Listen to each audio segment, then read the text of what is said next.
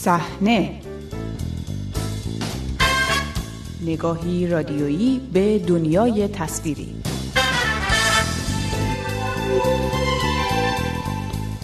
سلام خوش آمدید به مجله هفتگی صحنه. این هفته گفتگویی را میشنوید با یکی از تهیه کنندگان فیلم لرد به بهانه اظهارات مطرح شده اخیر پیرامون منابع مالی فیلم های انتقادی. با صحنه همراه باشید. سینمای ایران.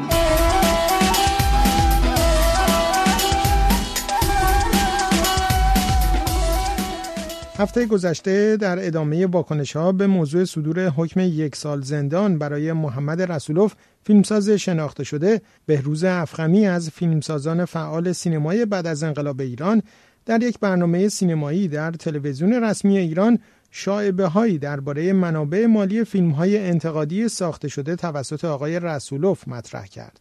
فیلم ها رو ندیدم. یعنی هیچ کدوم از فیلم های آقای رسولوف رو ندیدم. ولی برام یه سوال اساسی وجود داره. این پول از کجا میاره ایشون این فیلم ها رو می‌سازه؟ چون این فیلم ها که نمایش داده نمیشه توقیف میشه و به نظر میاد خارج از کشورم اونقدر پولی فراهم نمی‌کنه برای ساخته شدن فیلم های این اظهارات از جانب آقای افخمی در حالی بیان شد که تعدادی از فیلم های او با منابع مالی نهادهای وابسته به حکومت جمهوری اسلامی ایران تولید شده است. از جمله فیلم فرزند صبح که درباره زندگی آیت الله خمینی است به تهیه کنندگی مؤسسه تنظیم و نشر آثار او ساخته شد و محمود علوی وزیر اطلاعات نیز چند سال پیش در یک سخنرانی در مجلس ایران تایید کرد که فیلم روباه یکی دیگر از ساخته های آقای افخمی از سوی این وزارتخانه ساخته شده است.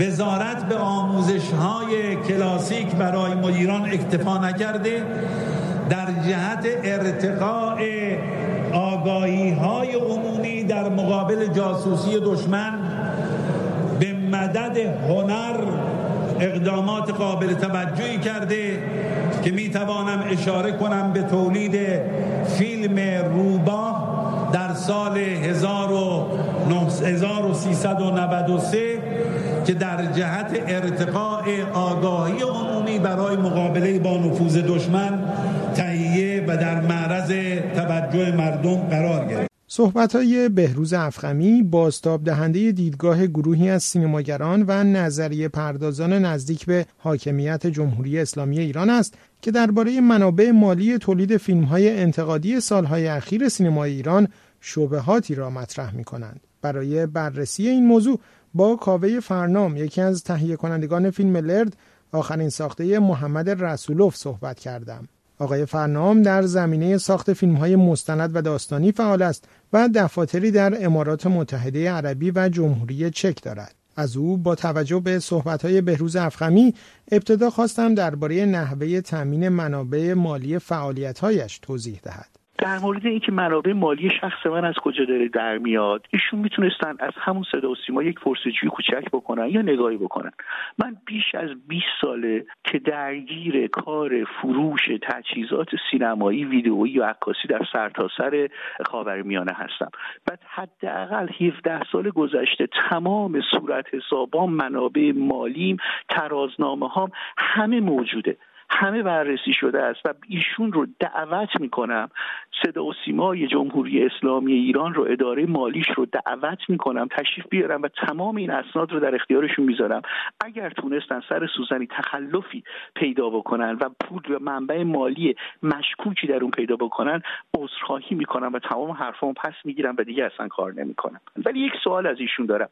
آیا ایشون تا حالا پرسیدن که منابع مالی سازمان سینمای اوج از کجا تامین میشه؟ آیا ایشون منابع مالی صدا و سیما و گردش مالی صدا و سیما رو حاضر هستند اعلام بکنن به همون مجلسی که خودشون عضوشون بودن. آقای فرنام درباره چگونگی سوداوری مالی تولیدات فیلم چون لرد با توجه به توقیف و عدم نمایش آنها در ایران چنین توضیح می‌دهد. سینمای مستقل منابع مالیش و بودجه مالیش با بودجه ای که در سریال های فاخر تلویزیونی یا در فیلم های آنچنانی صرف میشه قابل مقایسه نیست. بدون اقراق شاید ما کمتر از ده درصد آن چیزی که دوستان برای فیلم های مختلف خرج می‌کنن هزینه می‌کنیم. خیلی کمتر از ده درصد. فیلمسازی مستقل با حداقل امکانات مالی و حداقل امکانات فنی ولی با حد اکثر خلاقیت و هنرمندی ساخته میشه. اون کمبود منابع مالی ما رو خلاقیت کامل می‌کنه. و شما که خلاقیت ندارید مجبور میشید برای فیلم هاتون اون همه هزینه بکنید. نکته دوم ایشون فرمودن که این فیلم ها که فروش ندارن این فیلم ها در داخل کشور فروش ندارن بلکه شما اجازه نمایش اونها رو تو سینماها نمی‌دید. آره دوست عزیز ما در ایران نمیفروشیم. ولی خیلی راحت شما می‌تونید یک نگاهی بیاندازید یک بررسی بکنید یه تحقیقی بکنید. همین فیلم لرد در فرانسه در آلمان در بلژیک در هلند نمایش داده شده اکران عمومی داشته. اکران عمومیش در فرانسه که از پرفروشترین پربیننده ترین فیلم های مستقل چند سال اخیر بوده. فیلم به بیش از 100 تا جشنواره رفته و تو این جشنواره ها رفتن یک درآمد حداقلی برای فیلم ایجاد می‌کنه. اینجوری نیست. این خواسته شماست که ما فیلم رو بسازیم و بذاریم توی کمد و حسرتش رو بخوریم و کاری نتونیم بکنیم. نه. ما انقدر کارمون رو بلد هستیم که برای کالامون بتونیم بازار پیدا بکنیم. بازار درست و شرافتمندانه. در سالهای اخیر با موفقیت بین المللی فیلم های چون لرد گروهی از منتقدان آنها از تأمین هزینه تولیدشان از برخی بودجه نهادهای دولتی خارجی صحبت می کنند و می‌گویند این نهادها با تأمین هزینه های این فیلم ها زمینه موفقیت آنها را هم فراهم می کنند. از کاوه فرنام خواستم درباره این بودجه ها توضیح دهد. در مورد فیلم هایی که در خارج کشور از فاند های هنری جاهای مختلف استفاده می‌کنن بله این امکان وجود داره خیلی از دوستان مراجعه می‌کنن سعی می‌کنن که یک به اصطلاح تهیه کننده مشترک اروپایی پیدا بکنن طرحشون رو می‌برن توی نهادهایی که اونجا شناخته شده که عمدتا یعنی تقریبا تمام این نهادها غیر دولتیه و بودجه هایی می‌ذارن که می‌تونن سینما های مختلف ازش استفاده بکنن. فقط هم ما نیستیم مخصوصا این اواخر فیلم های خاور دور فیلم های لبنان فیلم های عراق اینا تونستن از این پول ها استفاده بکنن و رقم ها رقم های نجومی مجددا نیست. رقم های آنچنانی نیستش.